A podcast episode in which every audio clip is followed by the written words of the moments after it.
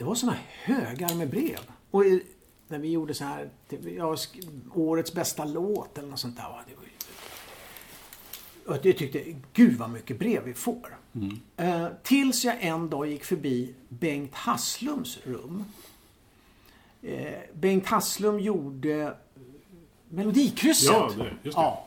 Då stod det liksom, största kundvagnen liksom, stod utanför hans rum. Fullproppad med, alltså verkligen fullproppad med brev och vykort. Melodikrysset så här. Mm. Ja, okej, ja. Han fick lite fler. Into the void.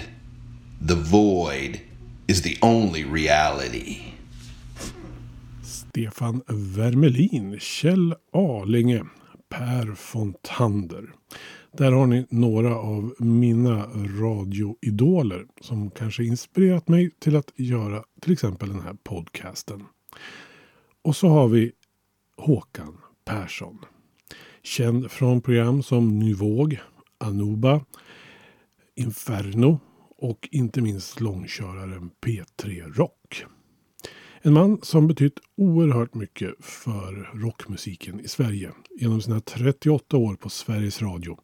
Allt i rockens tecken och alltid spelat den senaste som finns att tillgå både nationellt och internationellt i svensk radio. Därför är det väldigt kul att kunna säga välkommen till Håkan Persson här i Into the Void podcast som du lyssnar på just nu. Där du ska få lyssna på ett långt samtal mellan mig, Magnus Tannergren, och Håkan Persson när han var här i Västerås på besök. För att dels gå på skivbörsen och bläddra lite bland skivbackarna där. Men framförallt för att sätta sig ner i vardagsrummet här på högkvarteret för Into the Void podcast. Och prata om sitt liv i radio. Och sitt liv överhuvudtaget faktiskt. Jag ska säga innan vi drar igång intervjun också att du hittar Into the Void podcast på de plattformar där poddar finns. Också i sociala medier om man söker efter Into the Void podcast. Och går du in på intothevoidpodcast.com så kommer du att hitta alla tidigare avsnitt av den här podcasten där du kan höra många, många intervjuer som har gjorts de senaste åren. Men nu så ska vi hoppa över till intervjun med ingen mindre än Håkan Persson här i Into the Void podcast.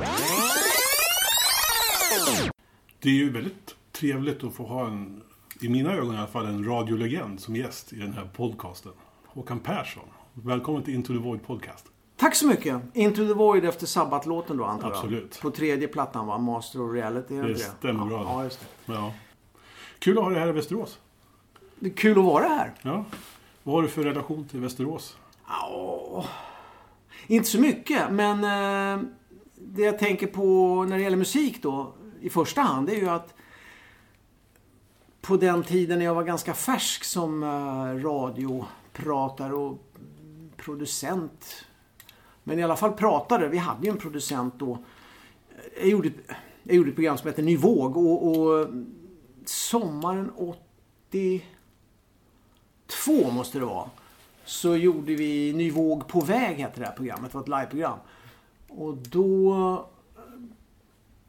blev det så att vi sände måndag, tisdag, onsdag, torsdag, fredag en timme i veckan. Jag tror det var mellan 7-8 kanske. Första anhalt var Västerås på, kan det heta, nya teatern, gamla teatern, stora teatern, något sånt. Mm. Ska vi se, kommer jag ihåg vilka som spelar? TST kommer jag ihåg i alla fall. TST och vad fan hette det andra bandet? Jag får nog passa på det. Ja. Men i alla fall, det här var ju länge sedan. Och ja, det är väl min relation till Västerås då. Ja. Det var väl det liksom. Det var en väldigt trevlig kväll. Det var första kvällen, var lite nervös sådär. Och det var en väldigt livlig publik. Mm. På gränsen till stökig. Ja. Det var väldigt olika publik. Men vi förstod ju det. Det här var ju liksom då i alla fall en industristad. Mm. Arbetarstad liksom. Det är väl ganska mycket nu också. Ja. De har svängt över lite till ingenjörsstad mycket. Okay. Men det har ju med stor industri här, ABB och sådär. Ja. Ja, nej, men så här är vi i alla fall. Ja. Det är kul att få gäster till Västerås faktiskt. Jag gör ju de flesta intervjuerna antingen i Stockholm eller på telefon. Det... Okej, okay. Ja. Nej men det är alltid kul face to face. Absolut. Eller ansikte mot ansikte. Plus att jag gjorde ju ingen hemlighet av det att jag ville ju faktiskt besöka den lokala skivbörsen här. Och det har vi ju gjort nu. Ja, även om jag inte hittade något att ta med mig hem så hittade ju du något att ta med dig hem i alla fall. Så att det var ju nytta och nöje där. Mm. Exakt. Och du sa det, du brukar besöka skivbutikerna när du kommer till en stad. Ja, det brukar jag göra. Om det finns några skivbutiker, det är ju inte alltid. Nej. Men finns det så brukar de i regel vara bra. Just därför att de har överlevt eller faktiskt att de faktiskt finns kvar. Den här var ju jättebra. Mm. Jättebra sortiment. Mm. Ja, som sagt, nu kommer jag inte iväg med något. Men det hade kunnat... Ja. Du vet. Jag saknar ju inte skivor hemma så att det går ju ingen nöd på mig så. Liksom. Jag måste inte köpa en skiva till även om det är jävligt kul att göra det. Jag kommer återkomma lite till skivsamlandet sen. Okay. Jag är lite nyfiken så här och inleder. Vi brukar börja från början. När musik överhuvudtaget. När det kom in i livet. Ja, det var ju tidigt alltså. Det var väldigt tidigt. Det var nog så tidigt som jag kan minnas. Jag har väl haft 2 kärlekar i livet så. Alltså om jag bortser från min fru och så. Men kulturellt sett då. Alltså, ja, det var att jag väldigt, väldigt tidigt berättade min mamma. Väldigt, väldigt tidigt så började jag ta upp pennor och rita. Liksom. Och det gjorde jag så fort jag kunde hålla en penna. Och det där höll jag på med hela min uppväxt. Det trodde jag nog att jag skulle ägna mig åt. Mm. Men det försvann ur mitt liv ungefär när jag gick ut gymnasiet. För då tog musiken över helt liksom. Faktiskt. Och sen så blev det som det blev. Men när började det? Alltså det är ju 3, 4, 5 år. Jag kommer ihåg att jag lyssnade på radio liksom. Mm. Det fanns något program som hette Musik under arbetet. Och då vi pratar sent 50-tal, tidigt 60-tal. Jag hade väl vid något tillfälle hört någon poplåt där. Va? Och då poplåt, det var väl Siw Malmkvist eller Connie Francis eller något sånt där. Så det där började jag ju försöka lyssna på då liksom. Och sen så insåg jag att det fanns ju ingenting. Det var väl bara en tillfällighet att jag hade hört någonting bra. Men i alla fall radion blev ganska tidigt min kanal. För att jag fönstret ut mot världen. Men jag hade inga pengar att köpa skivor för. Det var ju så här att man kunde få en skiva liksom när man fyllde år eller det var jul. Så att radion blev istället för rätt mycket. Sen så började man ju banda och sådär. Det här är lite senare. Men det fanns ju ett program som hette 10 topp. Det lyssnade jag väl lite på. Alltså, men det här var ju intresset satte inte fart. Alltså, förrän jag, och det kan jag nästan säga. Nu vet jag inte vad klockan var exakt. Men det var ett program som sändes på tv. Tror jag en söndagkväll. Och då var Beatles med. Och då var jag fyllt 8 då när de var med där. Och det var ju liksom bara sådär. Då vände allting. Och jag, någonstans är det tillfället är liksom starten på allting. Att det blev som det blev. Att jag sen började ägna mig åt musik som ett yrke och så vidare. Allt det där fanns ju liksom. Det var starten. Det bara... Kan det vara så här liksom? Och så såg de lite speciella ut och sådär. Sen har jag ju sett det där programmet i efterhand. Då har man ju lite svårt att förstå att det skulle vara så revolutionerande på något sätt. Men för mig var det då. Det kanske säger rätt mycket också om den tiden som var runt omkring. Liksom. Men om man tyckte Beatles var långhåriga då. Liksom, och att det liksom var något speciellt med det. Och så ser man hur de såg ut nu 1963. Men de såg ju hur prydliga ut som helst. Liksom. Så att så kan man säga att det började. Och sen så fortsatte det där. Då var ju det på tv visserligen. Då var det en kille som hette Claes Burling som man förstod var den som hade fixat allting. Va? Som gjorde intervju med Beatles en liten kort sådär. Då. Han hade ju program på radion. Jag tror det var i P3. En halvtimme på onsdagen, en halvtimme på torsdagen. Det var USA-listan och Englands-listan i en halvtimme. Det var ju sådär lite smakprova. Men det var sånt där man inte hade hört förut. Så var det 10 topp. Och nu är jag ju 8-9 år. Och där följde jag slaviskt liksom. Men så byggdes det där på. Så småningom blev man lite mer avancerad i smaken. Så jag började gilla The Who. Så kom ju Hendrix och Cream. lyssnar man på det. Så var det sådana här band som man knappt har hört talas om, men man stötte på dem. Madison Invention, Zappa liksom, Blue Cheer. Och sen så kom ju hela hårdrock. Alltså jag var ju med och jag köpte ju skivorna när de kom. Mm. Kanske inte just Black Sabbaths första köpte jag inte precis när den kom. Jag brukar säga att det är hårdrockens födelsedag då. Den kom ju den 13 februari 1970. Kan det vara något sånt där? Ja, alltså Black Sabbath heter bandet. Black Sabbath heter skivan. Black Sabbath heter första låten. Och så med det omslaget. Det är ju ikoniskt. Mm. Det är magiskt. Mm. Fortfarande tycker jag att det är de absolut snyggaste omslag som har gjorts. Mm. Marcus Keefe då som höll på. Han exponerade filmen på något sätt så att den blev sådär lite röd, flammig på något sätt va. Jag vet inte riktigt hur det gick till. Mm. Men han gjorde ju flera omslag sen för det bolaget då, Vörtig. Och så sökte man sig vidare där och sen så... hörde jag Miles Davis, Bitches Brew. Fanns ju en kille som hette Lennart Wretlind.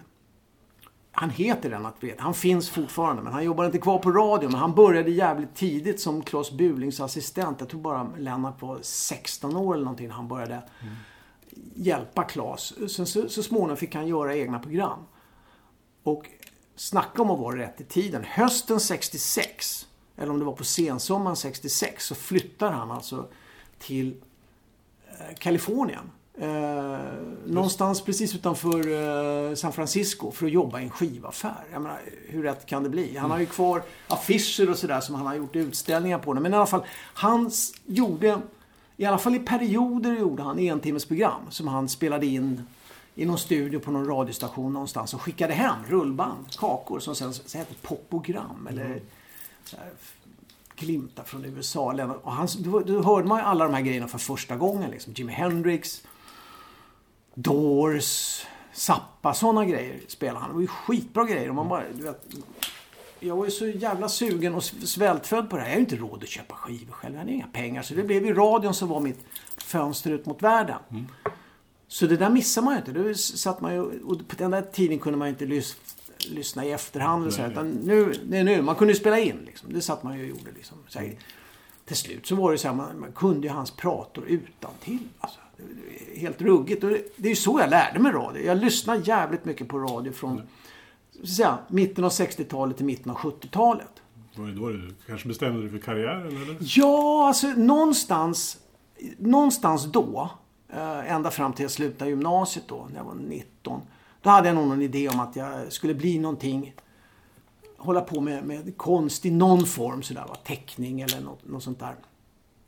Jag visste väl inte riktigt hur, men jag tänkte men jag började väl med att söka till Grundi, som det hette, grundskolan, till konstnärlig utbildning och sen kanske konstfack och sen, vad blir man då? Teckningslärare kanske eller någonting och så kanske man kan hålla på. Jag hade någon slags idé om det, men jag hade ju inga direkta planer. Nej. Så. Men jag tyckte ju hela tiden, fan, sitta och presentera musik sådär och gå ut och köpa plattor, eller får man plattorna eller går det till? Fan, det låter ju jättetrevligt. Alltså, det verkar ju som, fan vilket jobb. Mm. Så jag hörde ju av mig till radion och sådär, men jag skrev till olika så här, kanske de som redan gjorde program, det kanske var fel väg in. Jag vet inte. Jag visste inte hur jag skulle göra. Vilken linje söker man för att bli radiopratare på? Jag kunde inte hitta det någonstans. Fanns ju inte. Nej. Så då fick jag väl... Ja, jag skrev lite brev till... Jag kommer inte ihåg riktigt vad de hette på den här tiden. Men i alla fall, det hände ju ingenting.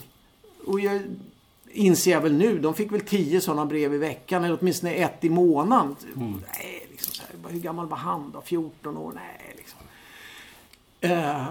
Men jag lyckades bli sån här pryo hette det då, nu heter det väl prao. Då pryade jag i en skibutik. Och det var ju kul. Och så pryade jag faktiskt, jag hade 2 såna perioder. Den andra pryade jag på Dagens Nyheter, Expressen. Så jag hade väl någon slags idé om journalistik och musik någonstans. Jag kan ju se det nu i backspegeln i alla fall. Och där med att jobba på skivaffär var ju jävligt kul alltså. Och jag tyckte jag var rätt duktig. Jag jobbade där i 10 dagar bara väl. Om det var 1,5 eller 2 veckor. Så.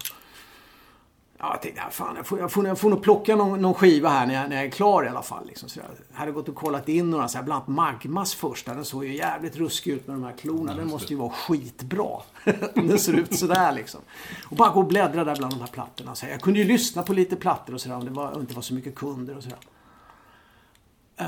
Och det här, jag har en slags hatkärlek till den här artisten sen dess. För att då fick jag kommer inte ihåg vilket nummer i samlingen det var, men det var i alla fall någon utav James Lasts Non-Stop Dancing som jag fick. Varsågod. Så här, ja, tack. Liksom. Så, och den där gick jag hem och ritualmördade med en spik sen, den här skivan. Du vet, sådär. Sen har ju i och för sig James Last, om jag bara ska ta ett litet sidospår här, han har gjort en fantastisk version av Fireball, Deep Purple. Hans koncept var ju att göra någon slags, inte riktigt disco, men alltså dansvänliga versioner av hits. Och eftersom Hawkwinds Silver Machine låg på listan också 1972, så gjorde han naturligtvis en version av den. Det är en sån här skiva jag letar efter fortfarande. James Last spelar Hawkwind, alltså. En låt bara, va? Men ändå. Brukar inte James Last stå i de här 10-kronorsbackarna? Jo, men jag orkar ju inte gå igenom dem riktigt. Så här, har du James Last, kan man fråga sig. Ja. Va? Ja. Nej, alltså det är ju vedervärdiga versioner av de här låtarna, men det är ju en slags kalkonvärde i det. Det blir ju, det är så, jag ska inte säga att det är dåligt, för det är bra musiker, men det är ju så, han har ju liksom inte fattat idiomet alls. Han bara rycker här och där och säger, ja, här har vi backar och här har vi den topplåten och här har vi Hawkwind, ja, det kör vi liksom. Sådär, va. Så att, ja, men i alla fall, då kom jag in där. Jag har sökt mig nära kranen så där någonstans, har jag förstått också, att liksom, ja, men där det finns skivor, där ska man väl vara, va? Sen fanns det ett program som hette Midnight Hour, gick på P3 på lördagkvällar.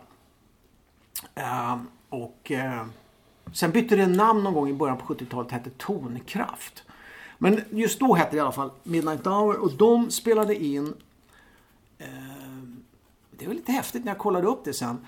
Deep Purple var på turné i Sverige hösten 1970. Då hade Deep Purple en rock precis, när de varit ute i ett halvår, den kom i juni. Då spelade de på Stockholms konserthus. En torsdag måste det ha varit, för det var två dagar efter, så kör de en timme av två timmar långa konserten i P3. Och den där jävla tejpen, jag spelar ju in allting. Jag tar mig fan nötte ut den här tejpen. Man kunde varenda liten jävla övergång, allting, vad de sa mellan låtarna. Och en stor grej alltså. Och det var riktigt bra. Jag har ju lyssnat på den här i efterhand och även när jag pratade med Roger Glover. Han tycker ju också, fantastiskt bra. De spelade just den kvällen. Och då lyssnade jag fler gånger, och så kanske den som presenterar programmet kanske var Christer Eklund, och sa så här, ja, i onsdags var Fläsket brinner här och spelade, och de spelade i 2,5 timmar, och nu ska vi höra 1 timme av det. Och sen hör man att folk applåderar så här. Och jag har inte sett, hur fan får man reda på det? Det sitter ju folk och lyssnar där. Hur får man veta det? Och vadå, 2,5 timmar måste vara bättre än 1 timme. Det säger sig självt. Och få se dem och sådär. Så då jag ringde upp till radion bara sådär. Ja, det här med Midnight Hour, hur får man biljetter dit? Så blev jag kopplad till en kvinna som heter Kerstin Fransén, som jag senare vet, hon var känd för, hon var otroligt professionell och duktig och liksom så här. En doer. Och hon var väl, som det hette då, programsekreterare för det här programmet. Och hon hörde väl att jag inte var så gammal. Jag kanske var 14 eller någonting, va? Ja, så här, ja, hur och sådär. Jaha, ja, vilken skola går du i? Så, ja, Kvarnbergsskolan, eller vad gick jag? Kjell Burling gick jag väl i då. Jaha, ja du, ja, vi brukar ha då och då så här, ibland kunde det vara så att det var kanske 2 en vecka, sen hände det ingenting på 3 veckor, ibland var det 1 gång i veckan. Det var lite udda, så där, beroende på när de här artisterna hade tid och så vidare. Ja, men vad bra, jag skickar 10 biljetter varje gång vi har något, blir det bra så? Bara, wow, bingo! Ja, tack, det blir bra. Så att dels kunde man ju liksom dela ut till kompisar och ja, folk i klassen sådär liksom. Det var ju lite kul. Och dessutom, så att jag fick ju de här, alltså, ja, det måste varit, jag tror det sista jag var på som jag fick något utskick, det var nog så här i 76, så det var ju liksom alla de här åren. Jag såg mycket bra band där. Alltså en hel del utländska. Jag kommer ihåg, jag såg en riktigt jävla bra konsert med Status Quo. Ja.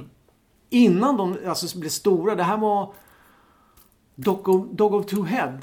Hade väl precis kommit ut då. Man hade inte gjort den här Pile Driver och så här. Men de hade hittat sitt sound och liksom, så här, var fyra liksom. Och så här.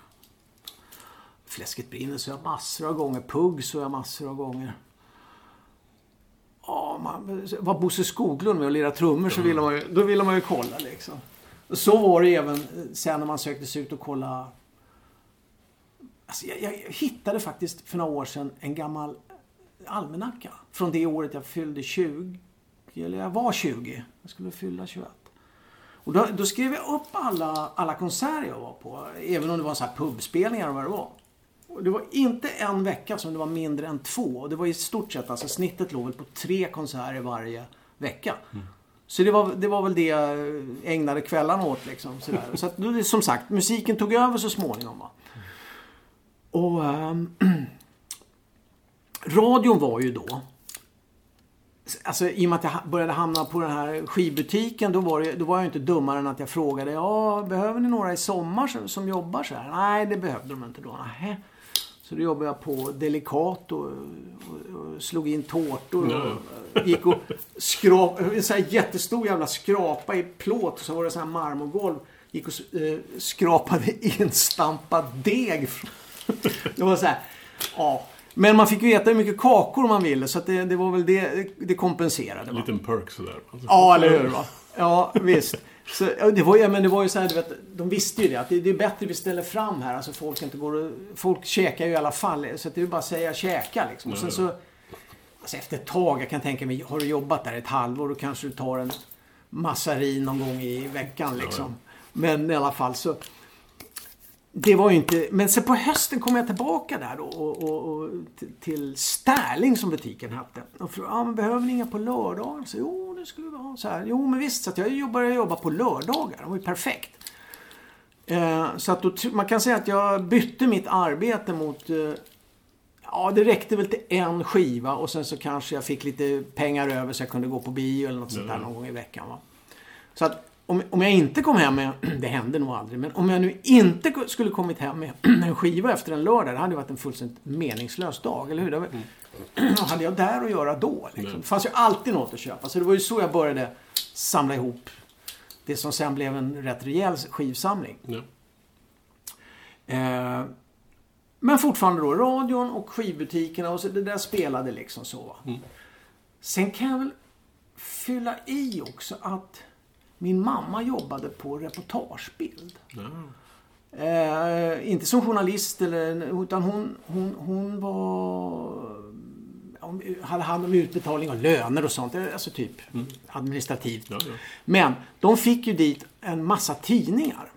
Därför att de skulle kolla om deras bilder var med. Och då skulle de göra något litet kryss och sen skulle det antecknas någonstans. Det var en sån här uppföljning. Bland annat hade de då Bildjournalen. Som liksom var den enda tidningen som liksom skrev seriöst om pop på den här tiden. Eller seriöst, men de skrev om pop i alla fall. Och det var bilder och sånt där. Så den var ju populär då från det att jag var 8 med Beatles och där, fram till jag kanske var 12. Sen tror jag den la ner. Alltså, sen köpte jag Blibrand, sen Musical Express och så här. Men några svenska tidningar fanns ju inte va? Eller kan du fylla på där? Men alltså hur... Du frågar hur det började. Ja, men det var väl så det började. Eller vill du veta mer om det? Nej, men hur kom du liksom, senare då in på radion? Alltså, vad var vägen in i branschen? En sak att lyssna på radio och jobba i skivbutik. Men någonstans måste man ju bestämt sig för att det här är liksom dit jag vill. Lite grann hade jag foten inne i och med att jag då på 70-talet hade varit där ganska mycket i Studio 4. Och sen dröjde det nog sent 70-tal. Så då var det jag och en kompis, vi följde Lennart Wretlind jävligt hårt alltså. Det var hans 1000 låt och sådana program. Och satt hemma och lyssnade på det där. Och sen fanns det ett annat program som hette Hemma hos. Om vi nu säger att Håkan hade namnsdag just den här, för att det skulle sändas den 14 juni då, så Hemma hos Håkan, kulturfunk från de befriade områdena med Janne Forsell och Kjell Alinge. Ja. Och det var ju sådär så att man satt ju knäpptyst och lyssnade på de här sketcherna som de var. Som var alltså så här helt surrealistiska och alltså helt fantastiska. Allt var inte superbra, men jävligt mycket var jävligt bra. Så att när det sen kom musik, då kunde man prata och sådär, för att det gäller att sitta och lyssna på det här, annars så missar man kanske någonting. Och det var så jävla bra alltså. Så jävla bra radio. Så det har ju format mig en del. Alltså jag, som jag sa, jag har ju lyssnat på radio. Ja. Så jag tyckte någonstans, alltså att jag, inte att, kanske att jag kunde radio, men jag visste i alla fall vad jag ville göra. Och då var det på det viset att, jo men vi tog kontakt med Lennart Wretlind och bara, jag vet inte hur. Det slutade i alla fall med att vi satt och fika med honom nere på det som heter Gästers. Och sen sa han, vill ni gå runt och kolla lite? Så här, ja okej, ja, visst. Så gick vi runt och kollade lite, han visade lite studior och ja, hans rum och så. Jag tänkte, ja men det här var ju ett trevligt rum. Bara skivor och tidningar liksom, så här, hela, du vet. Så. Ja, här skulle man ju vilja sitta. Sen var det så att en kompis till mig, en annan kompis, som heter Christian Wigart. Han var en av de tre som gjorde Ny Våg, när Ny Våg bara var en kvart. Det här var alltså, startade augusti 1980. Då var ju punken redan ett par år gammal och sådär, men det gjordes ju fortfarande jävligt mycket intressant musik. Det har det alltid gjort, det gäller bara att hitta den. Och det såg jag ju som min uppgift då. Va? Men han och två andra, det var Ulrika Malmström och Johan Nilsson som var de där tre först. Och sen, Christian han ville verkligen bli journalist. Han var väl rent av utbildad journalist och han nöjde sig inte med att göra en ny våg, utan han sökte sig till alla möjliga redaktioner. Och på den tiden var det i alla fall så att jobbade man, det var de här Åmanlagarna så att säga, jobbade man så att säga för mycket. Ja. Så kunde det ju bli så att, oj, han har jobbat så mycket så snart måste vi anställa honom. Just det. Ja, och det som Åmanlagarna blev ju så att säga en tvärtomlag. Istället för att man då anställde någon, ja det hände väl det också, men i många fall blev det ju så att hör du, nu vågar vi inte ha dig här längre va? Så att då kunde inte han göra Ny Våg längre. Och då frågade han mig, för att han visste att jag höll på med, och jag köpte ju skitmycket plattor på den här tiden alltså.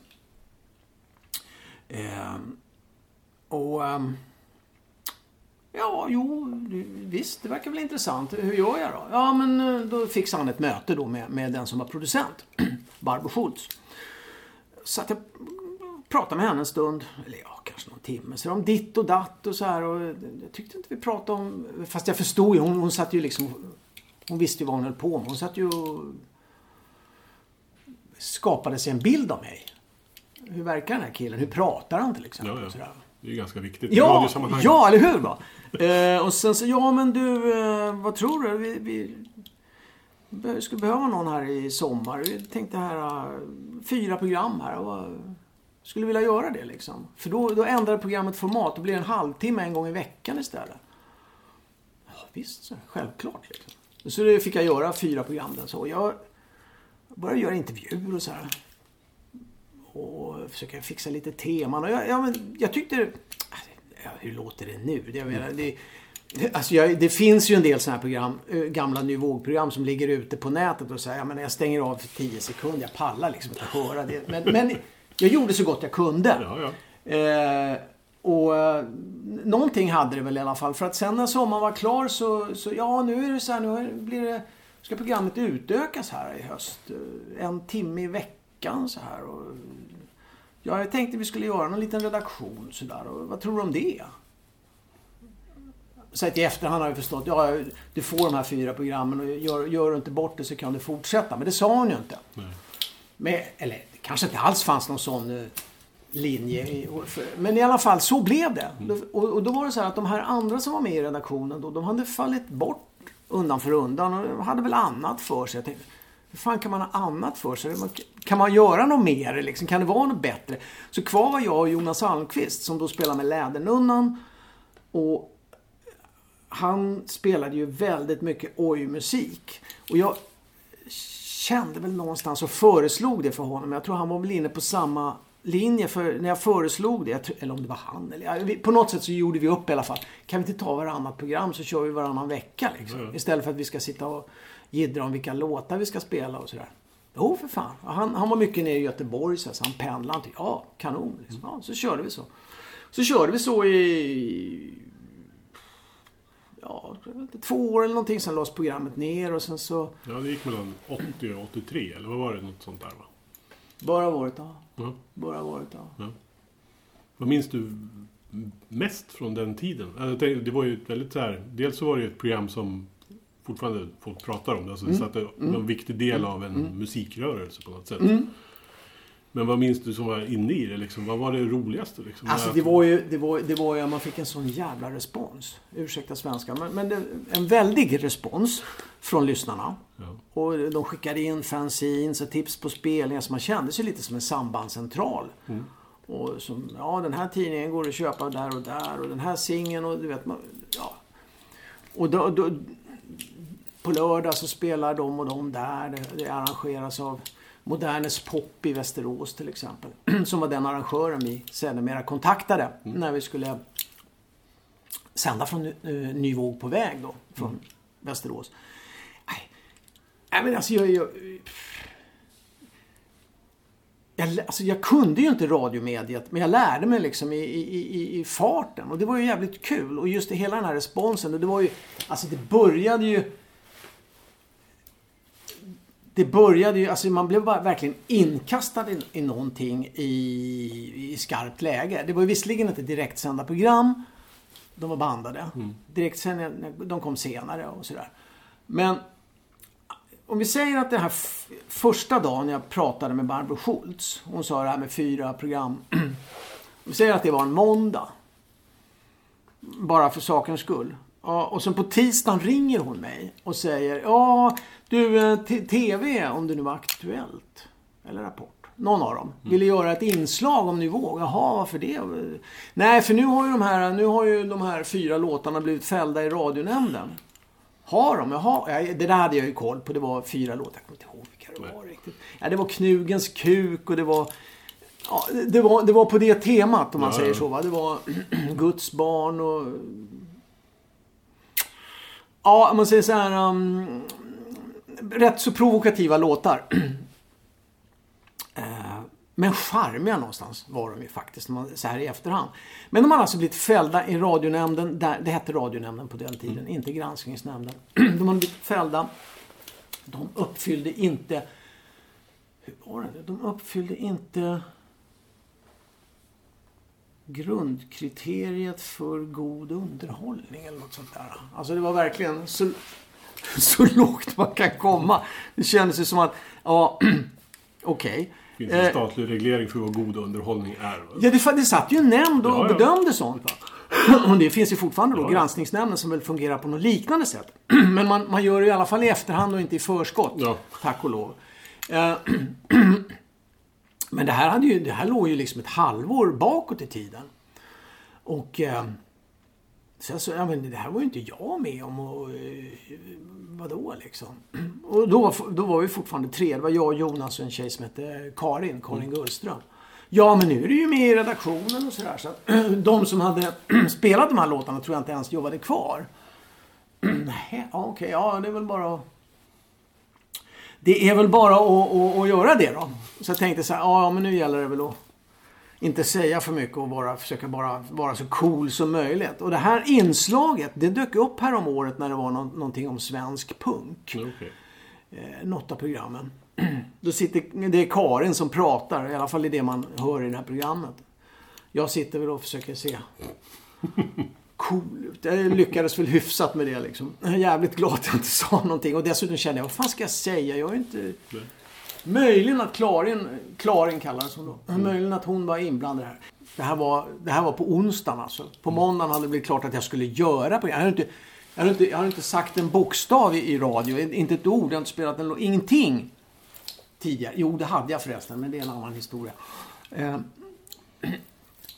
Jag menar, jag hade ju verkligen inte börjat göra en ny våg. Och helt plötsligt, jaha, är det så här? Sitter man i tv efter 2 dagar? Det börjar nästan bli så här lite lite jobbigaste laget, va? Fast samtidigt kul. Sen visar det sig att nej, det har inte blivit så många tv-framträdanden på alla de här åren sedan dess. Och det var ju inte för att jag ville ju inte vara i tv egentligen. När jag har varit det så har det varit mer som hedersuppdrag om så här guldjury och sånt där. Ja, eller någonting. Men jag har aldrig haft någon längtan efter tv. Men i radio, när vi väl kom igång sen, 3 veckor senare spelade jag in mitt första program då. Efter den här tv-intervjun. Och så var man ju liksom med i matchen då. Och då... Jag lärde mig ju i farten kan man säga. Men det roliga är, intressanta är att de litade på mig. De lät mig hållas. De lät mig... Några kanske skulle säga att fan var slött att de inte liksom gav det någon hänvisning. Jo, men jag fick ju feedback och sådär. Men alltså, jag fick lägga upp det precis efter eget huvud. Och uppenbarligen tyckte de att ja, men han vet ju ungefär. Så att, ja. De litar på mig. Jag fick hålla på. Var det en sån attityd på Sveriges Radio lite då? På den tiden? Det berodde lite grann på också vilka producenter man hade naturligtvis. Så jag hade ju 2 väldigt bra producenter som hette Barbro Schultz och Stefan Vermelin. Ja. Så småningom då när vi gjorde den här turnén runt Mälaren och var i Västerås, då hette hon Ylva Julén. Okay. Och det var väl de producenterna jag hade då. Och, nej, men jag var väldigt nöjd med det. Och sen så Jonas och jag, vi pratade ju mycket och man träffade ju mycket lyssnare. Det var ju...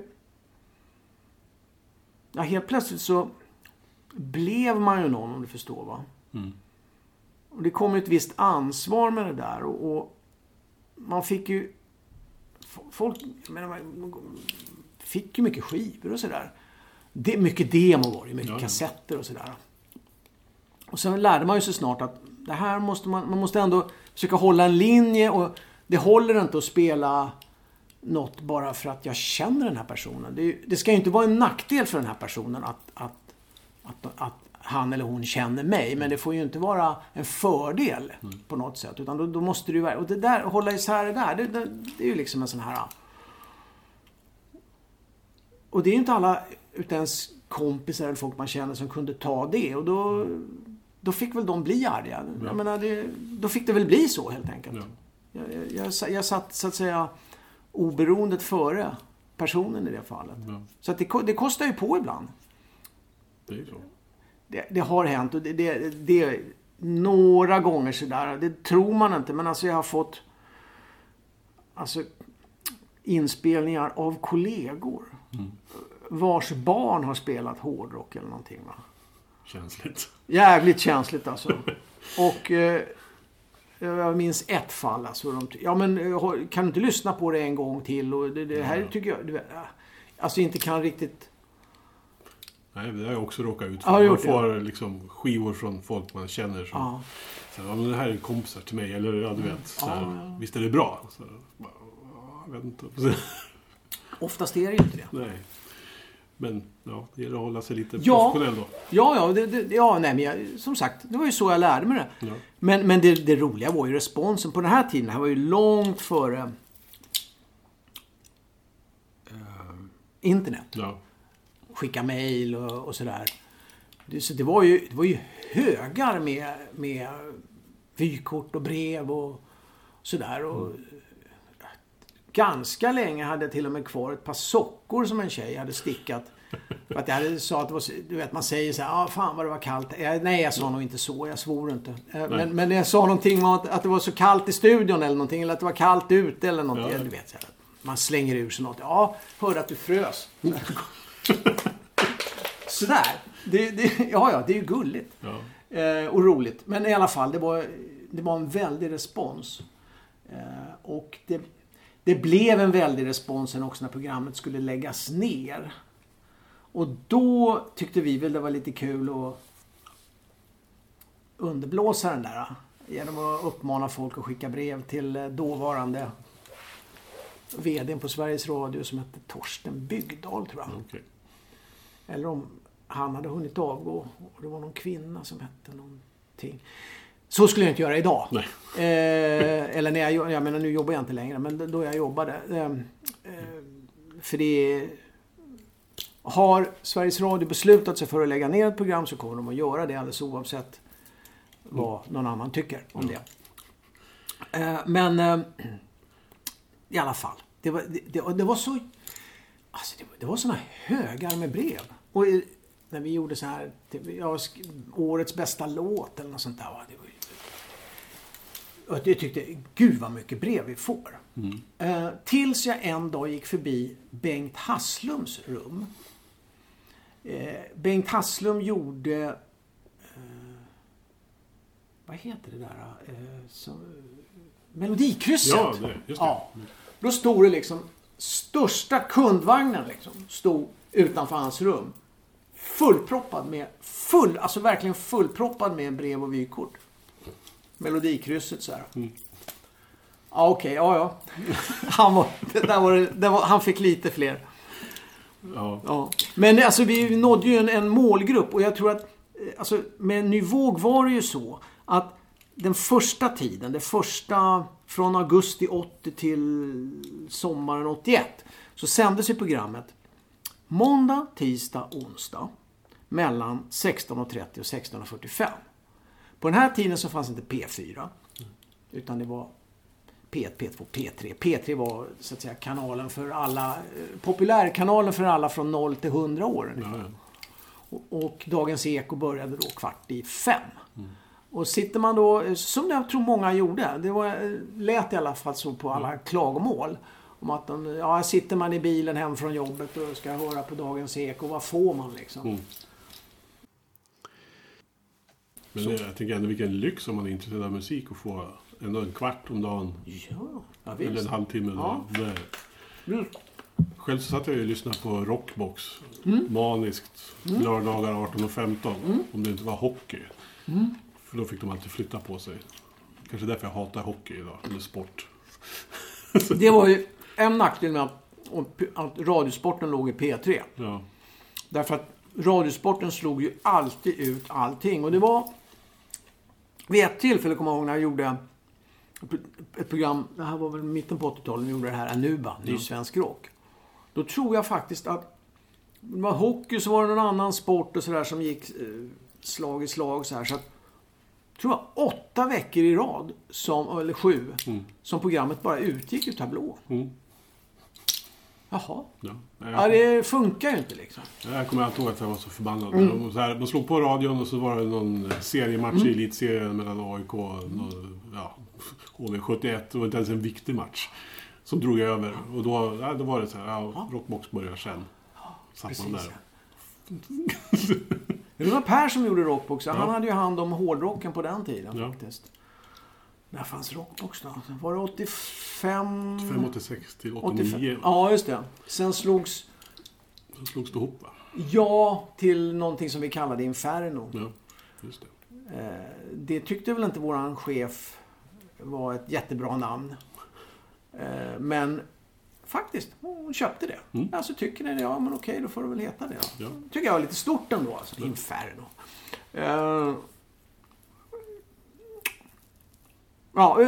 Nu kommer jag från tråden här. Du kanske får hjälpa mig lite. Ja, nej, men vi pratade om Ny Våg och vad som var roligast. Ja. Men vi gled ju iväg lite grann här då. Efter Ny Våg, alltså. Ja. Anuba, sa du. Ja, alltså. Vad kom sen? Förlåt? Vad kom sen? Alltså, när programmet lades ner... Då började jag plugga filmvetenskap. Men fortsatte jobba på lov, om man säger, över jular och somrar och så. Och då jag hade lite programidéer. Det fanns något som hette Godisdisken som jag gjorde. Och det var ett sådant där öppet program med olika programledare. Men jag gjorde ett antal sådana. Och då fick jag spela precis vad jag ville. Jag spelade... musik jag tyckte var bra. Ja. Aggressiv musik. Både lite äldre grejer och alltså Captain Beefheart och MC5 varvat med sånt som var nytt då. Birthday Party eller vad det var liksom. Eller Nick Cave eller Och sen så var jag då vikarierande melodiradioproducent. Och på den tiden så låg ju... Det var inga spellistor, utan det var melodiradioproducenterna som oftast då var lite äldre herrar, ofta jazzmusiker eller i ett fall. Han har väl militärmusiker tror jag. Jaha. Ja. Och jag vickade för dem då. Jag menar, hur jag än gjorde så... Och det var fortfarande så att P4 inte fanns. Utan det här var på P3-tiden. Och de hade ju så lång framförhållning oftast, de här herrarna. Så jag hade väl nästan slutat på vilket när mina program så att säga började sändas ut. Ja, ja. Men det var vinylskivor som man rent fysiskt liksom la i en vagn och sen så stod det ett klockslag och ett datum och sen så respektive tekniker satt och körde det genom nätterna eller när det nu var. Och det var kul. Mm. Och det var kul för jag tänkte så här, hur ska man göra nu? Alltså de här som ändå bara gnäller, de som då var äldre och som tyckte att ska man behöva höra det här och du vet sådär. Samma som gnällde på Ny Våg. Ja, ja. Då tänkte jag, men de kan ju inte nå i alla fall. Vilka är till exempel vakna en söndag morgon klockan 7? Ja, det är väl barnfamiljer. Ja, men då kör vi lite Wilmer X och Tamla Motown och Aretha Franklin och Richard Thompson och sånt där va. Ja, det lät väl bra. Stones gick ju bra va. Och jag fick ju så här positiv feedback och sen naturligtvis negativ feedback då av de som tyckte att hur ska jag kunna sova till det här? Du ska ju inte sova till det här, du ska ju hålla dig vaken, det är ju därför liksom. Mm. Så. Och sen fick jag göra, och det är de två enskilda program som jag har fått mest reaktioner på under alla år alltså. Så därför ska jag berätta det. Det fanns ju lite underrubriker så här, olika teman för de här melodiradio-timmarna. Ibland mellan midnatt och klockan 2 till exempel så kunde det heta Stjärnornas musik. Det skulle då vara lite modernare, lite sådär. Det var ju bland Kjell Alinge och Stefan Vermelin som hade initierat det. Det var ju roligast att köra liksom, när man var melodiradioproducent då. Men så fanns det sådana här andra som till exempel melodier på svenska. Var det något som hette melodier på svenska? Och det var 3/4. Jag skulle göra 2 sådana. Vad fan ska man spela då? Ska man spela så här? Nej, du får tänka, det här är 80-tal så då har man de referenserna. Ja, vad kan man spela då? Bilmer X, Cornelis, Per Myrberg, sådär, Monica Törnell kanske. Men sen så tänkte jag, har alltid haft en liten fallenhet för sån här musik som just är så dålig så den är bra. Mm. Så här låtar som i Afrika med systrarna Adolfsson som handlar om hur bra det blir i Afrika när missionärerna kommer dit och talar om för de här människorna hur mycket bättre de här våra gudar är och sådär. Till något svängigt komp då, något. Och vad finns det mer för sådana där låtar? Men det finns ju en del som är riktigt bra. Och sen finns det de här när atombomben kommer med vad heter det? Det är ju egentligen en porrplatta. Men just den är, den är lite ekivok, det får man väl säga.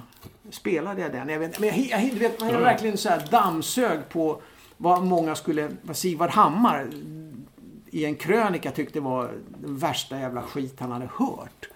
Ja, men de flesta fattar ju att det här är ju kul. Det här är ju roligt. Eller, man behöver inte fatta det, man garvar. Liksom. Ja, ja. Det här är bara så jävla uppåt väggarna. Så det blev först 45 minuter med knasmusik helt enkelt. Och det bara öste in med reaktioner. Ja, vi satt ute på landet, bla bla, mycket sådär liksom. Och, gud vad roligt. Kan du inte... Tänk, men fan, ja, men det här... Ja, men jag skulle gå och köra en timme till då. Mm. Eller 3/4 efter någon vecka där då. Jag gör samma sak. Samma reaktion. Ja. Och sen kommer då Sigvard Hammars krönika. Han var inte nådig. Han var... verkligen sågade mig med längs fotknölarna. Jag tänkte, men hör man inte det roliga i det här? Då? Men då var det faktiskt Stefan Vermelin som sa, men du, alltså Christer Eklund som då var chef, han läser ju också det här. Gå upp och snacka med honom och förklara vad det är du har gjort. Liksom. Ja. Och det gjorde jag det. Ja. Och så satt Christer och där och det var riktigt trevligt att börja prata musik. Så sen egentligen så... Efter någon timme hade gått och vi hade suttit och pratat egentligen om annat. Så, men det var egentligen bara det där med, ja. För så att jag tänkte, jag vill ju inte bränna skeppen liksom. Nej, det är klart. Så jag fick komma tillbaka och så där höll jag på med ett par år. och frilansade och sådär, gjorde inslag för sådana här olika program. Tills vi då fick göra det här programmet som hette Anuba, ny svensk rock, som sändes en timme i veckan, onsdagar, mellan 7 och 8 tror jag. Mm. Och det skulle då vara svensk med lite så här hintar åt skandinaviskt. Man kunde ju köra till exempel Sugar Cubes som kom från Island, men som var stora då liksom, eller blev stora då. Och så här, vi blandade ju liksom. Gjorde så här intervjuer med Sound of Music som var... Kommer du ihåg någon? Nej. Nej, det var... hon Nanne Grönvall. Ja, just det. Ja, Nanne Grönvall och vad hette hon? Angelique. Ja. Ja. Det blev en annan intervju än den man gjorde med Wilmer X eller med Imperiet till exempel. Va? Mm. Men vi körde liksom... Fan, vi snackar med Pernilla Wahlgren, vad fan. Mm. Och det visade sig att hon... Alltså, jag kanske inte tyckte hennes musik var så jävla kul. Men hon var en jävla kul tjej, så det blev en jävligt bra intervju. Hon hade humor som fan, slagfärdig liksom så här. Och då lär man sig också att ja, det är inte alltid liksom att den som gör den bästa musiken gör de bästa intervjuerna. Nej. Det kan vara tvärtom också. Mm. Ja, så höll vi på så där ett tag. Tills det liksom slogs ihop och blev Inferno i några år. Och sen så tröttnade väl chefen på det där. Och sen blev det... Vad fan så blev det då? Ja, då blev det någon sån där ännu större sjokschabrak. Och man var inne i någon stor redaktion som hette... Var det Musikjournalen då? Nej, Vox. Det här är några år innan. Ja, okay. Ja. Inferno slogs ihop med Vox och det blev Vox. Mm. Lite yngre målgrupp. Kanske lite mer så här inslag om, ja, inte vet jag, allt från onani till, ja, vad är sånt där som tonåringar då kanske funderar på. Nu gjorde jag inga intervjuer om det. Jag gjorde inga intervjuer alls de här åren, utan jag la musiken då. Ja. Så småningom, men jag tröttnade på det där och sen så, jag ville egentligen göra något annat. Något lite vassare program alltså. Själv typ då. Mm. Och det fattade Lisa Söderberg som blev chef då när P3 och P4 skildes åt. Så hon tyckte att jag och Susanne Seidemann som hon hette då, hon hette Susanne Myrdal nu, skulle göra ett program ihop. Mm. Och sen kom Leif Edling in på ett hörn där, för han hade gjort ett hårdrockprogram som hette Bang. Just det. Så han gjorde, och han hade ett kontaktnät som var något fantastiskt alltså. Mm. Försök att få en intervju med Leffe, för han kan verkligen... Ja, jag har intervjuat honom 2 gånger. Har du? Men det var ju mest om Candlemass då. Ja. Så att, ja. Han är en jättetrevlig och man verkligen märker liksom att han har mycket att säga. Vad han kan, som jag inte är lika bra på, eller ja, det är en kombination av att han dels kommer ihåg allting som har hänt, plus att han kan berätta en historia. Mm. Och jag vet inte om alla lämpar sig för en mikrofon. Men alltså man har ju legat nere i radiokaféet där liksom, och bara vridit sig på golvet när han drar igång. Alltså, för det, ja. I alla fall. Han gjorde ju då, Leif Edling kom in och gjorde... Han fortsatte då från Bang till... blev liksom reporter... Och jag och Susanne, jag la musiken och var där, liksom sidekick som det heter på radio svenska. Ja. och Susanne var programledaren. Och så där höll på ett tag. Tills det skulle bli något sånt här stort... Ja, jag ska ju berätta vad programmet heter också kanske. Det hette Slammer. Just det. Slammer, och det gjorde vi i 2 år och det var väldigt, väldigt roligt. Och då blev Nenne Zetterberg... Ja, men jag vill vara tekniker, för då hade vi lyxen av att ha en tekniker. Ja. Som fixade allt det här med inslag och så. Man kunde göra rätt avancerade mixar och sådär på den tiden. Så vi blev ett team liksom, vi 4. Mm. Och det höll på några år. Ja. Sen så skulle det bli brett. Musikjournalen skulle reta och ja.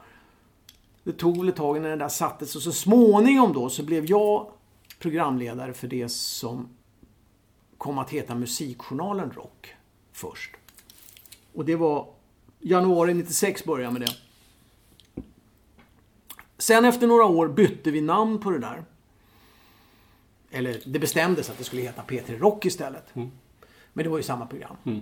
Som då sändes, till att börja med sändes torsdagar mellan 19 och 21.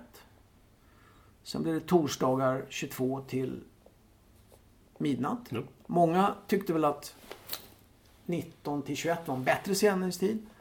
Personligen tyckte jag nog 22 till midnatt är ännu bättre. Ja, men jag får säga det själv, så tycker jag att ett sånt program passar sent. Ja, jag tycker det också. Ja.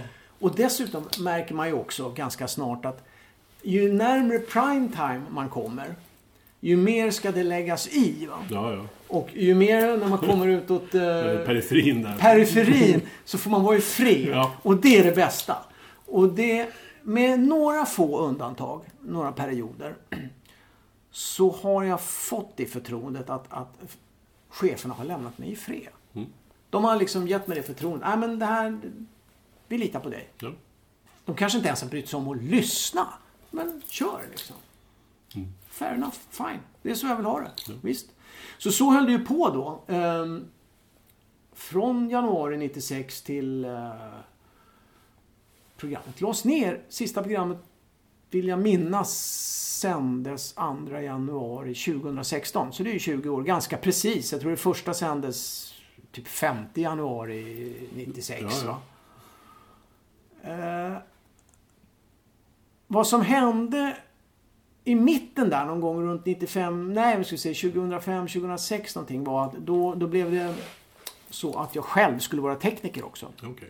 Så att jag fick svara för allting. Ja.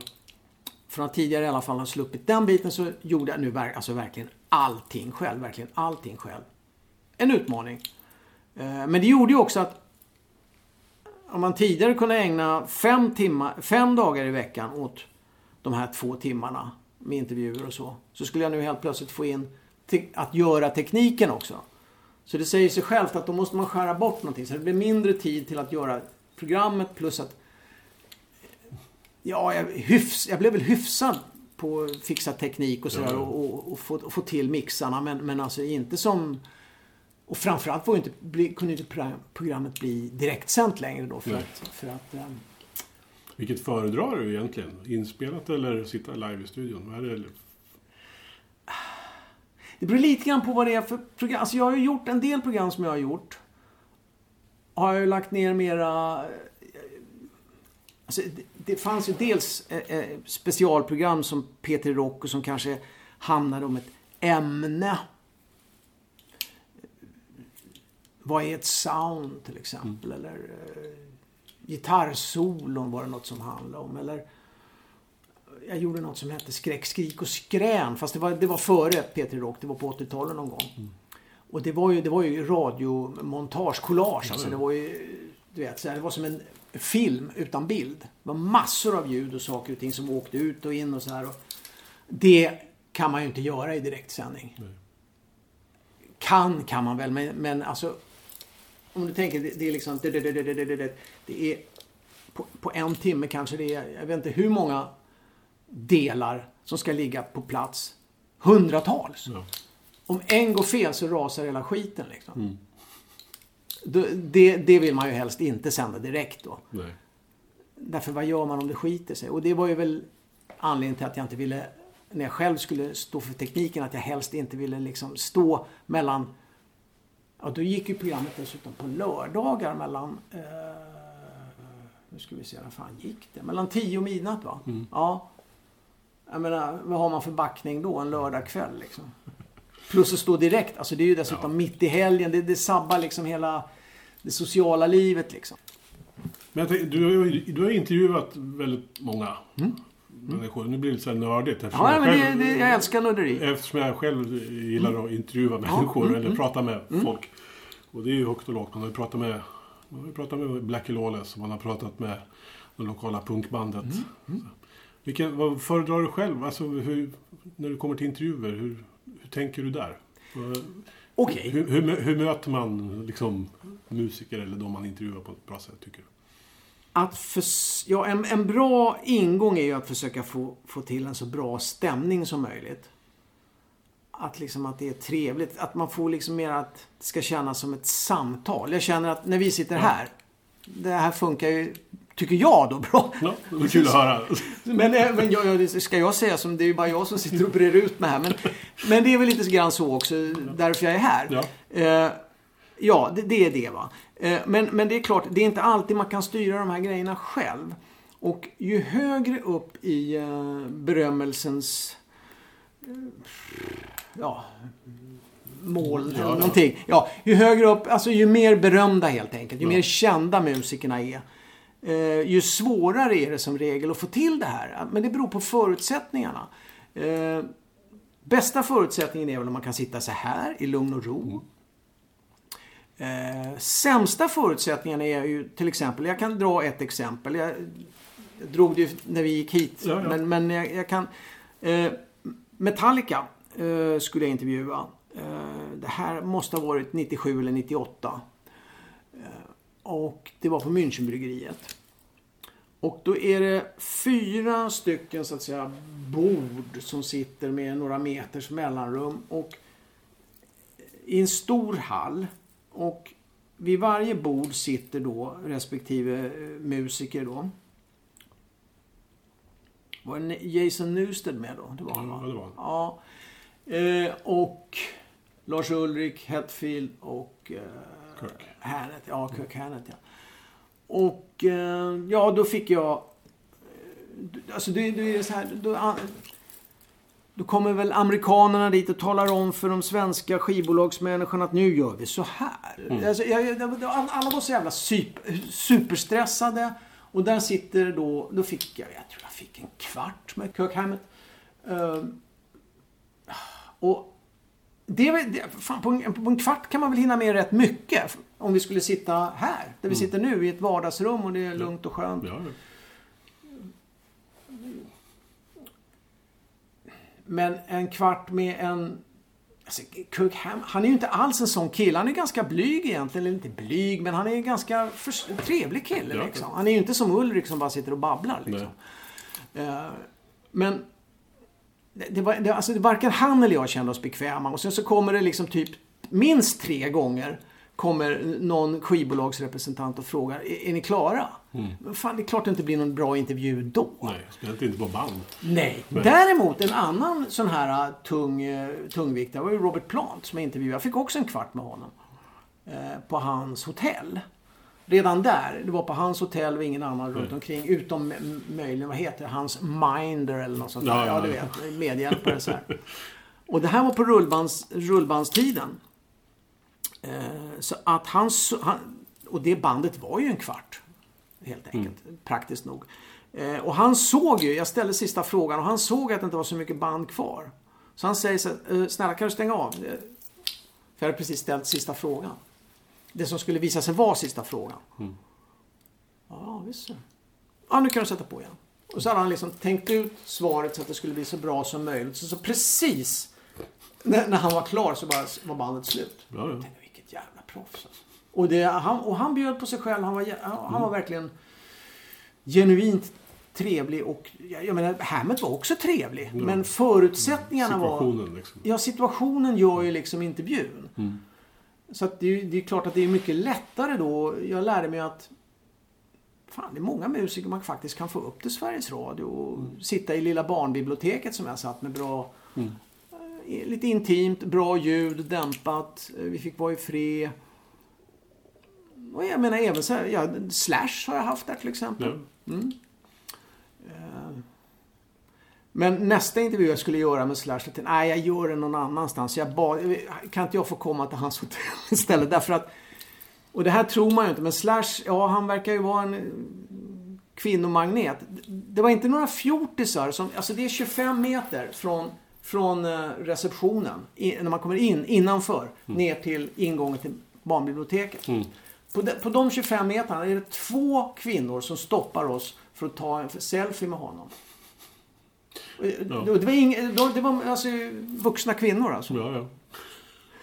Så det, och du vet, efteråt fick man fråga hur var han, och du vet, de som sitter i receptionen i vanliga fall, de skiter väl liksom i vad det är för några musiker som kommer dit, så de känner inte till det. Nej. Men Slash, jävlar alltså. Det var grejer. Ja. Och han var ju rätt knepig i början. Han satt med hans manager sa så här, Du får inte prata någonting om hans fru. Jag skiter i hans fru. Jag vill prata om hans musik. Så. Mm. Jaha, no, fair enough. Och så hade han med sig då en gorilla som gick in i det här lilla barnbiblioteket, gick runt i hörnen så här, det är ingen här, var bra, och så gick han ut liksom. Och så sitter Slash först så här med, du vet, solbrillor. Ja, så han ska se ut som Slash. Ja, eller hur? Ja. Men sen så ställde jag första frågan, jag kommer inte ihåg vad det var, och då märkte han att, ja men okej, det är lugnt, så han tog av sig dem så här, så satt vi och pratade, och det gick jättebra. Ja. Så det gäller ju att hitta den där stämningen också. Mm. Och jag har aldrig varit intresserad av folks privatliv. Okej, vill de prompt prata om det så får de väl det. För då är det väl viktigt för dem. Men det är ju, vill de ju väldigt sällan. Mm. Tack och lov, jag är inte intresserad av det. Jag är intresserad av deras musik och hur den har kommit till. Och varför de blev musiker och så. Och varför de har fortsatt och sådär. Jag tycker det är spännande det där när de försöker ställa villkor i intervjuer innan vad man får prata om. Det har jag varit med om några gånger. Sådär. Mm. Jag vet att jag skulle intervjua Blackie Lawless, då var det mycket. Då ville han bara prata om nya skivan. 80-talet ska vi inte prata om. Här är texterna till nya skivan. Läs på. Han var jättegrinig. Va? Tråkigt. Toksur. Så. Sen så har man andra att man intervjuat. Jag har intervjuat Glenn Danzig också. Och då var jag också lite så här byxis. Alltså det var lite så här Glenn. Jag har hört talas om de här. Han äter han ser lite tjurig ut. Ja, han är känd för att äta journalister till frukost. Liksom, så här. Men han visade sig ju vara skittrevlig. Han var lite avvaktande i början. Men sen så lyckades till och med skämta med honom. Han svarade bara no på någon fråga. Och då sa jag att det där var ett väldigt Glenn Danzig-aktigt svar. Så var det tyst. Och tänkte okej, nu la han på. Men sen så började han garva. Och där fick man också så här, inte prata om Misfits. Så där. Men sen pratade han om Misfits i alla fall. Så då var det så. Han gjorde det i alla fall. Ja, han kom in på det i alla fall. Sen, ja, det var... Men om han känner att han fick rätt människa att prata Misfits med, så är det okej. Därför att oftast är det väl frågorna... Jag menar, vi har ju båda hört intervjuer där man undrar om den som intervjuar överhuvudtaget vet mer än namnet på den som intervjuas. Liksom. Ja. Nej, och jag kan ju tänka mig att 9 av 10 frågor till Glenn Danzig och Misfits handlar om... senaste stämningen, du vet, jag vet. Men pratar man om musiken, då är det en annan sak. Jävla bra plattan här. Heter den Loose? De heter ju Loose Fuge allihopa. Men det är någon som kom den 89-90. Ja, den första va? Ja. Den heter väl bara den. Ja, de första 4 är ju stabila. Ja, det håller. Ja. Eller hur?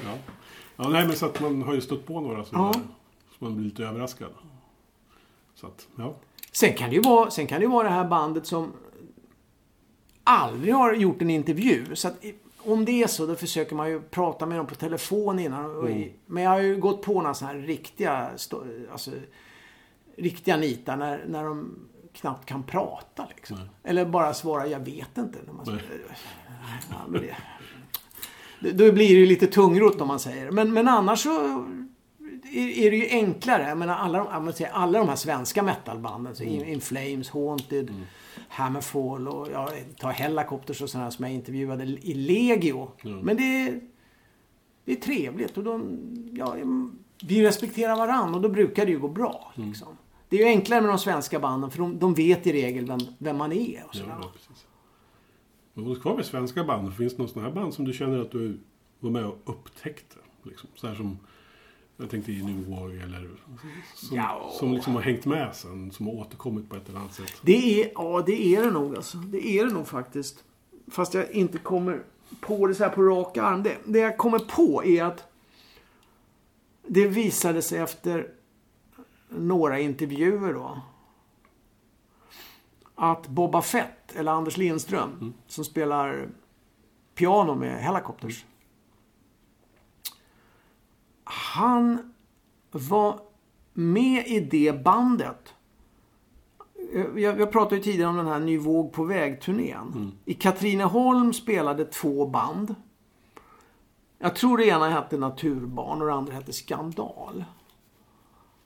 Och de här Skandal, det var ju barn nästan. Om Naturbarn var 17-18... och skitnervösa för att spela liksom 20 minuter live direkt i P3.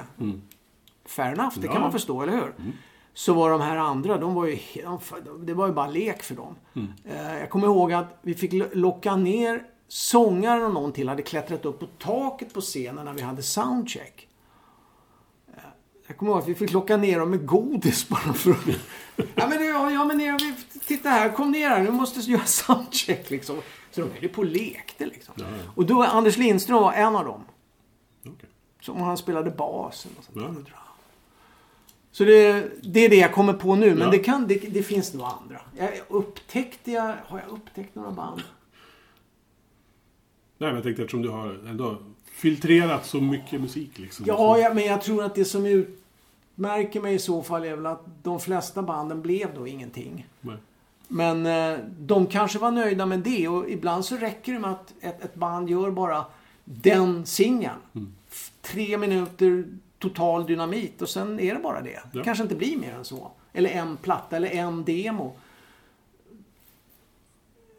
Fördelen då med att göra radio är ju att om du får en platta med någon artist, känd eller okänd, en låter bra. Resten är skit. Ja, då lär ju inte den plattan få någon bra kritik i någon tidning. Om man ska recensera. Naturligtvis. Ja, det är en låt som är bra, resten är skit. Men jag kan ju spela den låten som är bra. Jag kan ju spela den hur många gånger som helst dessutom. Om jag vill det. Det var ju en del låtar så här som man kände, men fan, det här är bra. Så Backdraft hade någon låt som jag spelade många gånger. Och det var något band som hette... Vad fasen hette de? Products. De hade någon låt som hette Smash My Radio. Och man blir ju väldigt svag för låtar som... Ja, det måste vara radion. Och, vet, så här, låtar som har radio i sig i titeln. Det blir ju någon så här... Och är det dessutom en bra låt, då kör man dem gärna. Va? De här Products som gjorde, det var ju så här... hardcore, trallpunk åt där någonstans. Svenskt. Låten var kanske 1:30. Ja, men det är väl perfekt att öppna första eller andra timmen med liksom. Men Products, jag vet inte vad det blev av dem. Nej, jag tror... Nej, det var... Inget jag kan komma på, nej. Så här, nu jobbar du inte längre. Nej. Det var ett tag sedan du slutade på radion. Så här, men om du ser radion i det här nya... medielandskapet. Vad är statusen, tycker du själv? Så här, nu kan du kanske betrakta det lite på distans. Avstånd, ja.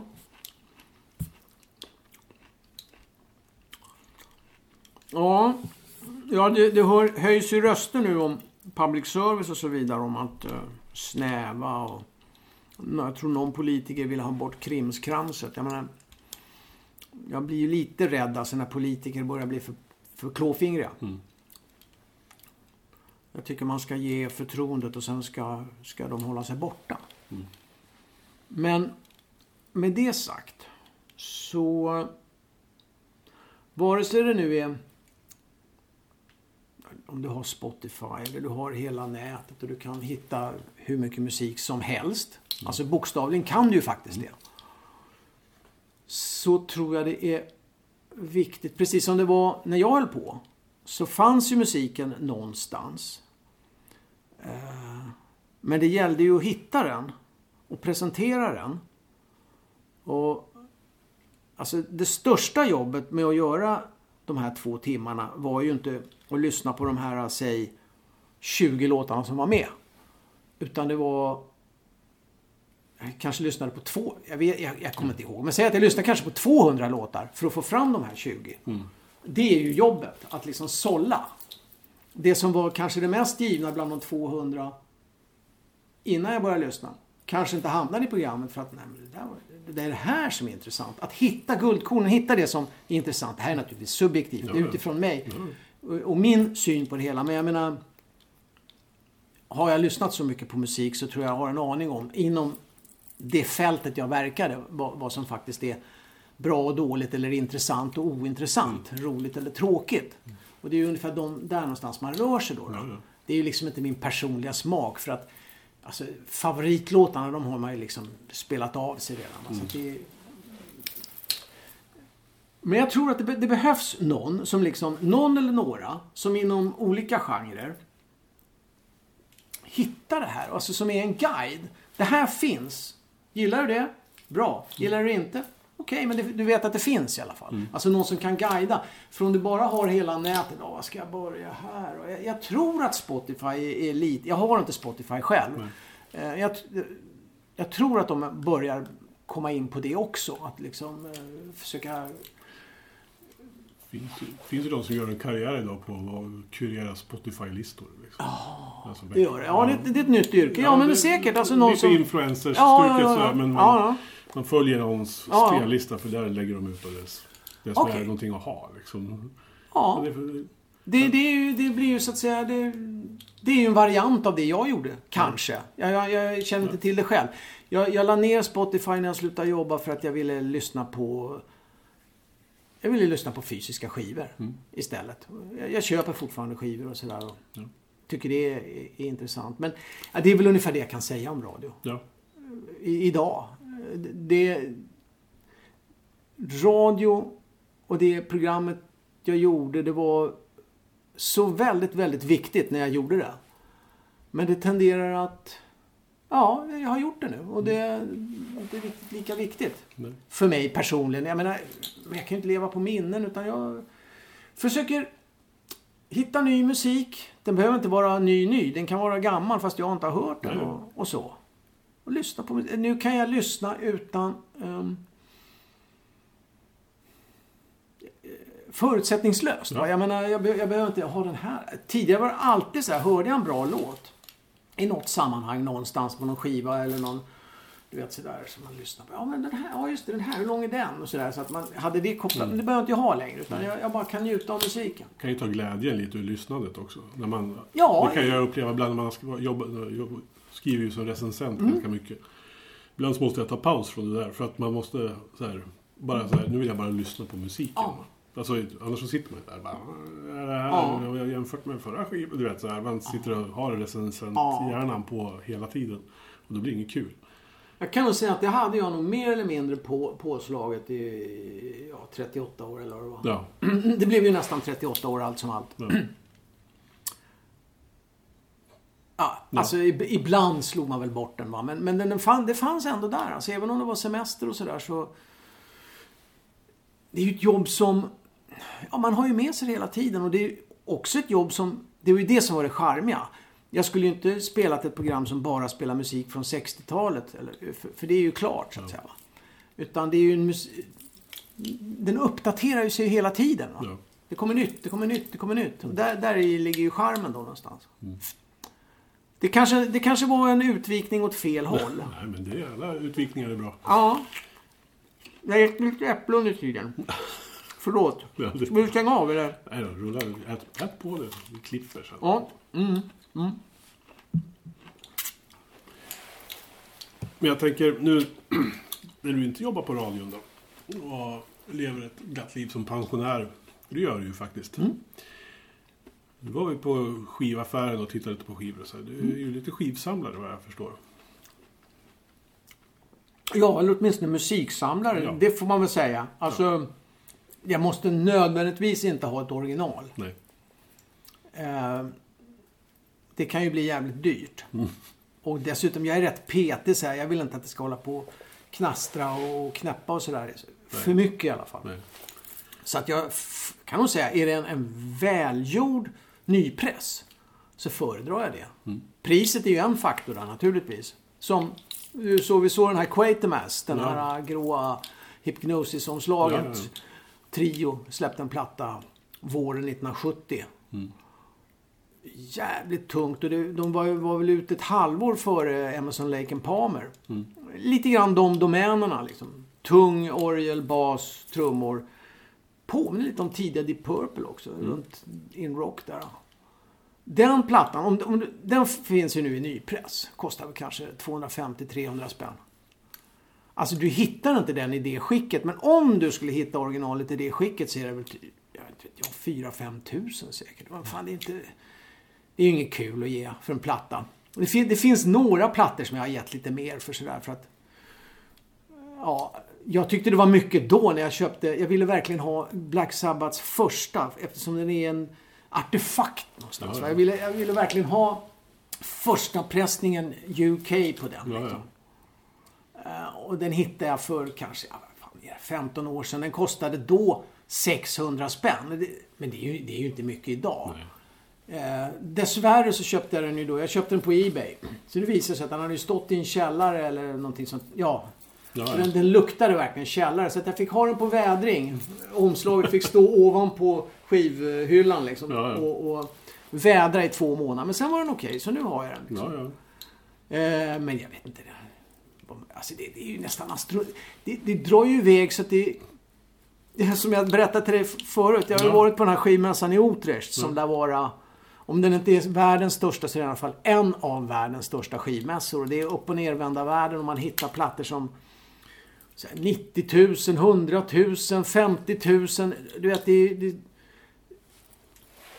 man förstår inte. Nej, det blir helt absurrt. Vem vill lägga så mycket pengar på en del vill ju det. Ja, jo, men kan det vara värt det? Nej, alltså, då måste man ju ha ekonomi för det. Ja, ja. Det måste man ju verkligen ha. För annars så vet jag inte hur man ska klara det. Nej. Men det blir också upp- och nervända världen. Alla de här skivorna som egentligen inte finns, och om de finns är de svindyra. De fanns överallt där nere. Varenda dealare så hade ju någon sån här Vörtig och Swirl-platta eller flera stycken. Ja. Eller ännu mer udda grejer. En del plattor har jag inte ens hört talas om att de finns, trots att jag har hållit på så här länge. Så är det nyheter. När kom den här? Ja, 72. Ja. Är inte lite så här skivsamlandet en liten, inte skärmen lite, det är själva jakten. Det är ju precis det. När man blir presenterad för att den här står där så här, jag vet inte. Nej, men just det här att stå och bläddra lite, som vi gjorde nu. Ja. Bara gå in och så här. Nu har jag ju tid, så nu är jag inne flera gånger i veckan, så går jag in i olika skivbutiker, står och bläddrar och sen träffar man folk, dels de som jobbar där, har det kommit något, eller någon som man inte har sett på ett tag som också är ute i samma ärenden, hej läget, så man träffar folk. Ja, det är kul. Ja, det är ett sätt att leva. Det kan vara dyrt, men det behöver inte bli speciellt dyrt. Och vad kostar folk på sig annars? Jag menar, någonting vill man väl unna sig liksom. Är du en aktiv skivlyssnare då när du väl är hemma? Ja, det är jag ju. Nu har jag ju tid också. Så att, på ett annat sätt, det är klart. Förut fick man ju liksom hetslyssna, precis som man hetsäta. Man fick hetslyssna på... Det var ju sällan man hann lyssna på en hel låt i det här urvalstadiet. Då fick man ju liksom hoppa liksom. Så här, hur låter det här? Ja, så här. Ibland fick man väl ge mera tid beroende på, men lite beroende på vad det var för karaktär på musiken och så, men nej, men nu kan jag ju sätta mig ner i fåtöljen liksom och bara lyssna igenom en platta och sen så lyssna på nästa och sen så, och sen så kanske jag sätter mig och teckna lite, för jag började teckna igen. Det var precis som när alla deadlines och allting försvann efter nyår, så kom jag på mig själv och sitta liksom och börja teckna liksom, som jag höll på med då. Inga märkvärdiga grejer, dessutom har jag ju tekniken ligger ju efter i... Jag har haft en paus på typ 40-45 år. Men det helt plötsligt bara kommer vissa grejer tillbaka. Och jag tycker det är så jäkla kul och liksom... Jag bara sitter du vet... Tiden försvinner. Ja. Det är precis som att alla de här måsterna... Tiden... Alltså, när det försvann liksom. Då bara kom det här... Det här har legat... undangömt liksom, då bara tryckte det där fram, kanske ska köpa lite bättre pennor, lite bättre block, och jag bara bli lite sådär va, och så bara så här. Ja. Så att det är trevligt, och sen läser jag mycket. Ja, vi stod och tittade lite i bokhyllan förut. Det är ju rock eller musikbiografier eller musikböcker, eller vad läser du för någonting? Ja, just nu läser jag en bok som heter All Gates Open. Det är en låt på en av Cans skivor. Det är alltså en biografi över den västtyska, kan man väl säga, gruppen Can då. Krautrock, om man vill göra det enkelt för sig. Krautrock kunde ju låta väldigt annorlunda, men Can lät som Can. Ska jag jämföra det med någonting nu, så skulle väl tonbruket komma närmast. Det är en bra skiva. Den köpte jag nyligen. Och den har jag lyssnat på 2 gånger. På bara 2 dagar. Nu, senast igår. Så sånt har jag tid med. Men jag har ju... Alltså, jag börjar ju tappa liksom, alltså det här nyhetsflödet och det är ju mycket färskvara någonstans, va? Det här som alla de här banden som kommer nya skivor, det där har jag ju släppt liksom. Mm. Det har jag ingen koll på längre, det försvinner ju ganska snabbt liksom. Men ett band jag gillar bland de här sista som jag lyssnade på då, det var ju Monolord. Mm. Tycker jag. Men jag har bara 2 plattor, en grön och en grå tror jag. Ja. Det är kul att du nämner Monolord. Ja. Det är lite, de har följt den här podden från början. Ja. Jag tror jag gjorde en av de första intervjuerna med bandet. Ja, ja. Det var 2014-15. Ja. Då hade de bara släppt första låten på första skivan, Empress Rising. Ja, ja, ja. Den är ju ett fantastiskt riff som man sitter så här, kan man, okej. Sen har vi ju följts åt då. Så att, jag gjorde en intervju med dem nu senast inför den här skivan som kom nu här i höstas. Har de kommit med någon ny? Ja. Hur många har de släppt totalt? Det är den 4:e. Va? 4, då har jag missat 2 alltså. Ja, ja men de har ju varit ganska intensiva. De kör ju hela tiden. Det är aldrig någon paus. Alltså. Nej. De ska kolla upp. Ja, och lyssna på senaste skivan. Det är en enorm utveckling. Den är fantastisk. Vad kul. Ja, det var bispår. Det var lite kul bara att du nämnde just Monolord. Ja. För att det... Vad är det mer? Är det ett engelskt band som heter Admiral Sir Cloudesley Shovel heter de så. Ja. Shovel, en trio från Hastings. Mm. Det är mycket 70-tal alltså. Det är mycket så här Sir Lord Baltimore, Budgie där liksom. Monster Magnet tycker jag fortfarande är bra, även om jag tyckte de var bäst liksom på 90-talet så här. Och Dave Windorf, tänkte du att få 2 timmar med Dave Windorf bara så här på min lilla tjänstemodul liksom. Mm. Då 98. Mm. Vilken lyx alltså. Ja. Vad är det mer jag lyssnar på? Jag lyssnar mycket på så här gammal jazz, alltså typ John Cole, alltså 60-70-tal, John Coltrane, Miles Davis, Alice Coltrane. Mm. Hans fru. Fantastiskt. Ja, som till och med Sand döpte någon låt efter. Alice. Mm. Coolt. Ja, det är så jävla bra. Mm. Jag hörde, du gjorde ju någon musikmix där till Pet Sounds. Ja, just det. Det tyckte jag var jättekul att höra. Eftersom jag förknippar dig så mycket med P3 Rock, alltså rockmusik. Så där var det ju mycket annat. Ja. Och det var jättekul att höra. Vad roligt. Alltså, utgångspunkten. Sen har jag fått höra efteråt att många fuskar, men jag hade ingen lust med det. Alltså fuskar så tillvida att de tar med sig egna skivor. För idén är att man ska gå bland butikens bäggvinyl. Inga rariteter. Nej. Men de har ju en hel del. Och sen så hitta det man vill spela. Ja. Och då blir det ju utifrån vad finns i butiken nu. Och de har ju inte speciellt mycket metal. Jag hade ingen lust att spela metal ändå. Nej. För att jag är lite mätt på metal. Mm. Så sett. Va? Jag tycker jag behöver ju inte lyssna på det då och då. Men från att ha lyssnat på... Jag vet inte hur många tusen dödsmetallplattor har jag hört. Jag vet inte. Det kändes som att jag behöver inte liksom... Folk vet, han är metalsnubbe. Jo, men det kan ju vara kul att spela lite annat då. Då spelar jag en hel del jazz som jag hittar där. Mm. Alltså 70-tals jazz. Vad var det mer? Ja, men lite pop och sånt. Det är som lite 60-talsgrejer och sådär. Bara lite hej och hå. Så tycker jag det är fantastiskt att man kan blanda... Ja, det är ju det som är roligt. Genrerna på det där sättet. Och ändå hänger det ihop. Man hör ju, om man lyssnar ordentligt så hör man att allting sitter tillsammans på något sätt. Vad kul! Ja. För det någonstans från början var nog hela min idé med att göra radio. Va? Att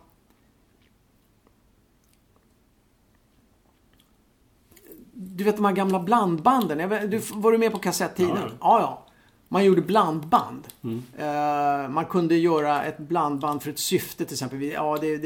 Nu är det fest hos den och den på lördag. Ja, men då sätter jag ihop ett band. Mm. Då kan jag lyssna på det här. De gjorde ofta succé faktiskt. För att jag tror jag hade en viss känsla för det. Mm.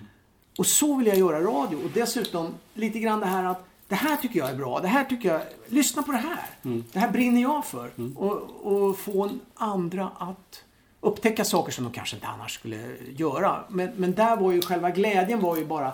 Att göra bandet, det var mer glädje än att sen höra bandet. Mm. Det fick ju andra göra då. Så lite, det är mixtape, det är liksom så att säga någonstans grunden till hur jag såg på mitt radioarbete. Det var ju först efter ett tag som jag började ta intervjuerna mer på allvar och försöka göra någonting mer utav det. Än att liksom bara kanske ställa några frågor och sådär. Mm. Och ju mer man gör någonting, det borde vara så att ju mer man gör någonting ju bättre blir man på det. Men det är inte nödvändigtvis så. Speciellt inte när det gäller att göra intervjuer, för att det mest utpräglade exemplet är väl, om man får vara lite fördomsfull, det är ju alltså sportjournalistiken som inte ens ställer frågor utan det är bara påståenden liksom. Mm. Ställ frågor, men ställ en fråga då som de inte ska svara ja eller nej på. Ställ sådana frågor, det är lite grann så, va? Ja. Och så får du inte något svar ändå. Hur kan vi lirka ut det här nu då ur någon? Ja, lite så. Mm. För artister kan ju verkligen ha skäl för att sitta och hålla igen, va? Mm. Speciellt om det börjar komma in på sånt som är lite känsligt liksom.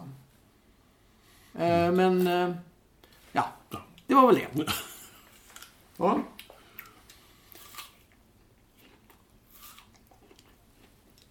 Tog jag på det. Visst, men ställ gärna frågan. Nej, men jag tror vi börjar närma oss lite slutet på det hela. Mm. Har du någonting kvar så här? Nu har du tid och du är pensionär och liksom, har du någonting kvar du skulle vilja göra? I livet? Ja, vad tänker... Innan jag sätter på mig träfracken. Vad tänker pensionär Persson göra här? Alltså just nu så känner jag inget behov av att göra radio eller recensera musik eller så, för att det känner jag mig färdig med helt enkelt.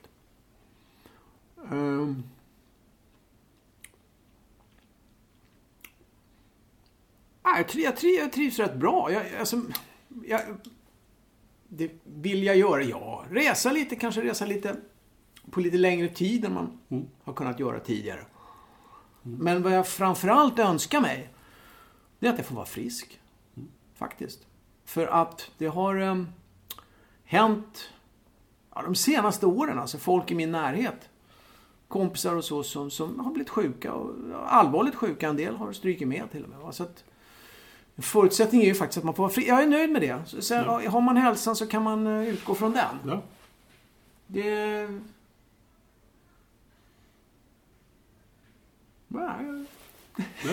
Det låter som en sund liksom grej efter att ha jobbat så länge också.